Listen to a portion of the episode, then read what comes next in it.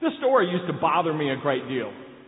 Jesus touches a man who's blind and his eyes are open, but they don't see clearly and Jesus has to touch him a second time. It always bothered me that Jesus apparently didn't get it right the first try. Uh, but what I've come to understand, I think, are a couple of things. One is that often healing is a process. Um, I love the story that of Jesus and the lepers, and uh, Jesus pronounces their healing, but they're not healed until they go on the way uh, to report to the priest to have their healing checked out. I think about the blind man um, and another story who was uh, born blind, and and the man who was paralyzed for 38 years, and you realize that even when they are healed, there are still so many issues to work out. One particular story, Jesus uh, uh, comes upon a man who is lame. Actually, he comes upon Jesus as they lower him through a roof. And uh, Jesus first forgives the man's sins and then heals him physically. And it reminds me that so much is involved in healing. It's not just physical, but emotional as well. And that sort of wholeness is often a process.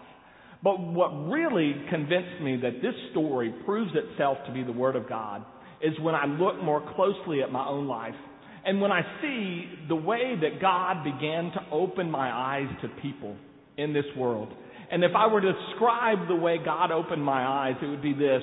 When God made me aware of people and that they were gods and that they had needs and that they had hurts and they had dreams and hopes. When I first saw them, they were like trees. And it would take some continuing work by God before I began to see them more clearly on an individual basis.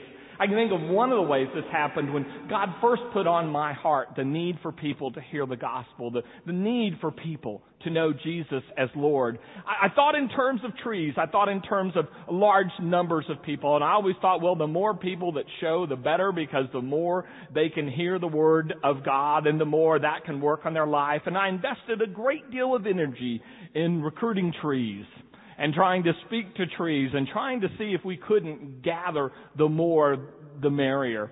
And one of the things that happened is it really in the back of my heart and mind, if there weren't large numbers of trees, uh, I was disappointed that I began to uh, draw the correlation that the more trees, the more God was at work. The fewer trees, the, the less God was at work. And I remember my disappointment the first youth trip I ever took at one church and, and I tried to rally the parents, had a meeting with them because I was a new pastor and I know they didn't particularly trust me yet. Tried to tell them all the wonderful things we were going to do on this youth trip and how great it would be for their youth.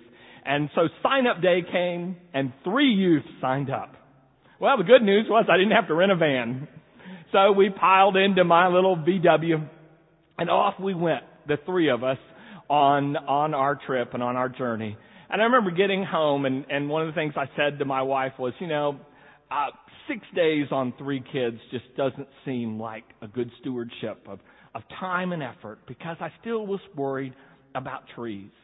Well, what was interesting was I got an email from one of those kids this week who's now 36 years old. And this was one of the quotes she said to me. She said, David, I've heard it said that every person needs seven other people to love them unconditionally. I just want you to know, she said, you are one of my seven. She said, large part of who I am and what I've done has come from the time that we spent together. And we started as three. But God was there. But, but it took me a while to see people as individually and not to see them as, as, as as just part of a crowd and to think that crowds somehow mattered.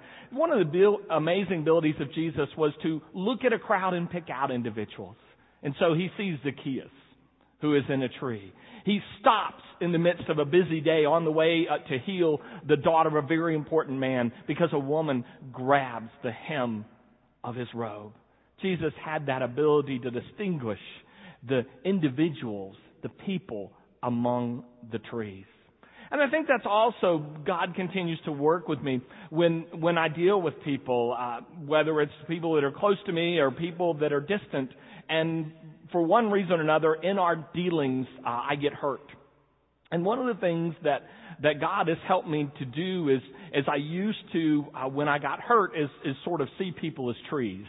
And the way that I would group them together is they've hurt me intentionally.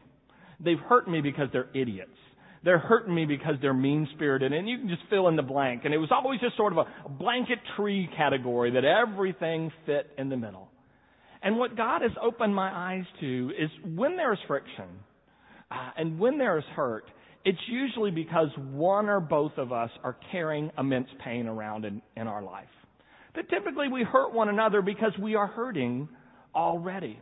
One of the things that would just make life so much easier for me is if people wore like placards or or, or uh, large name tags that might say their name and then say, just had a fight with my spouse. Or on their placard it might be, hate my job and my boss. Or on their placard, my daughter didn't come in till four in the morning and we wondered where she was. And they would let me know.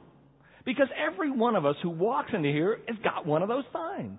Every one of us has got something uh, that has that has stirred our life uh, in, in, and has hurt us or drained us in some way. I know I've told you this before, but it was such a helpful image to me when we had a guest speaker a few years ago Greg Bear, and he used this illustration. He said, let's say you and I are having a conversation by the pool, and I'm sitting here talking with you by the pool, and my back is to the pool, and, and I'm getting splashed.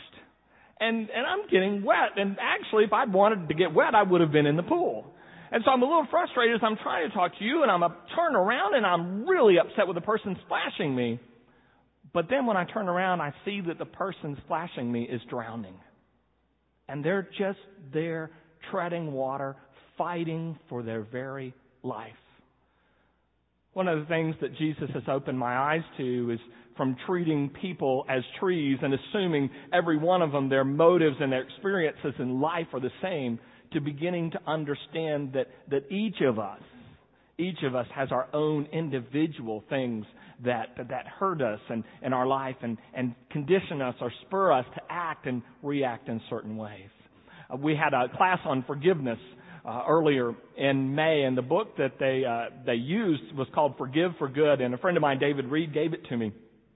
And one of the things he said is if you're going to move to the point where you can forgive people, then one of the things you need to understand is that most of the time you, we take things too personally we assume that a person hurts us because they're out to ruin our life. That that's, and the funny thing is when this gets moved in, uh, into marriage, I think it's real funny that when we stand at an altar and we pledge to love and support and encourage one another, and then within several years we are just sure that other person is trying to destroy us.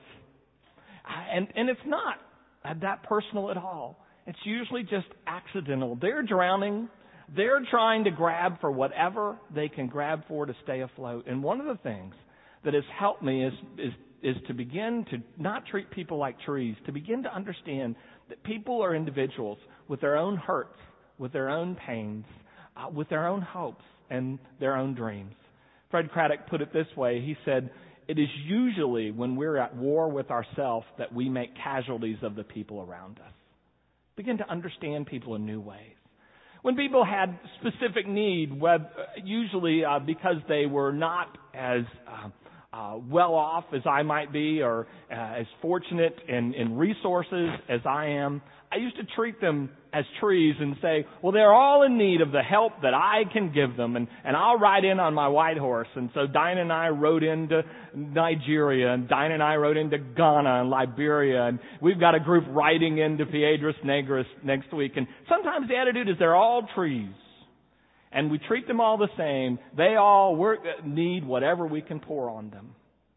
And what God showed me when I went to Africa, and what God has showed me when I've volunteered at uh, local assistance agencies like CAM and Agape, is that if I will slow down and see these, the people who apparently are in need as people, not trees, I will find that they have something to give.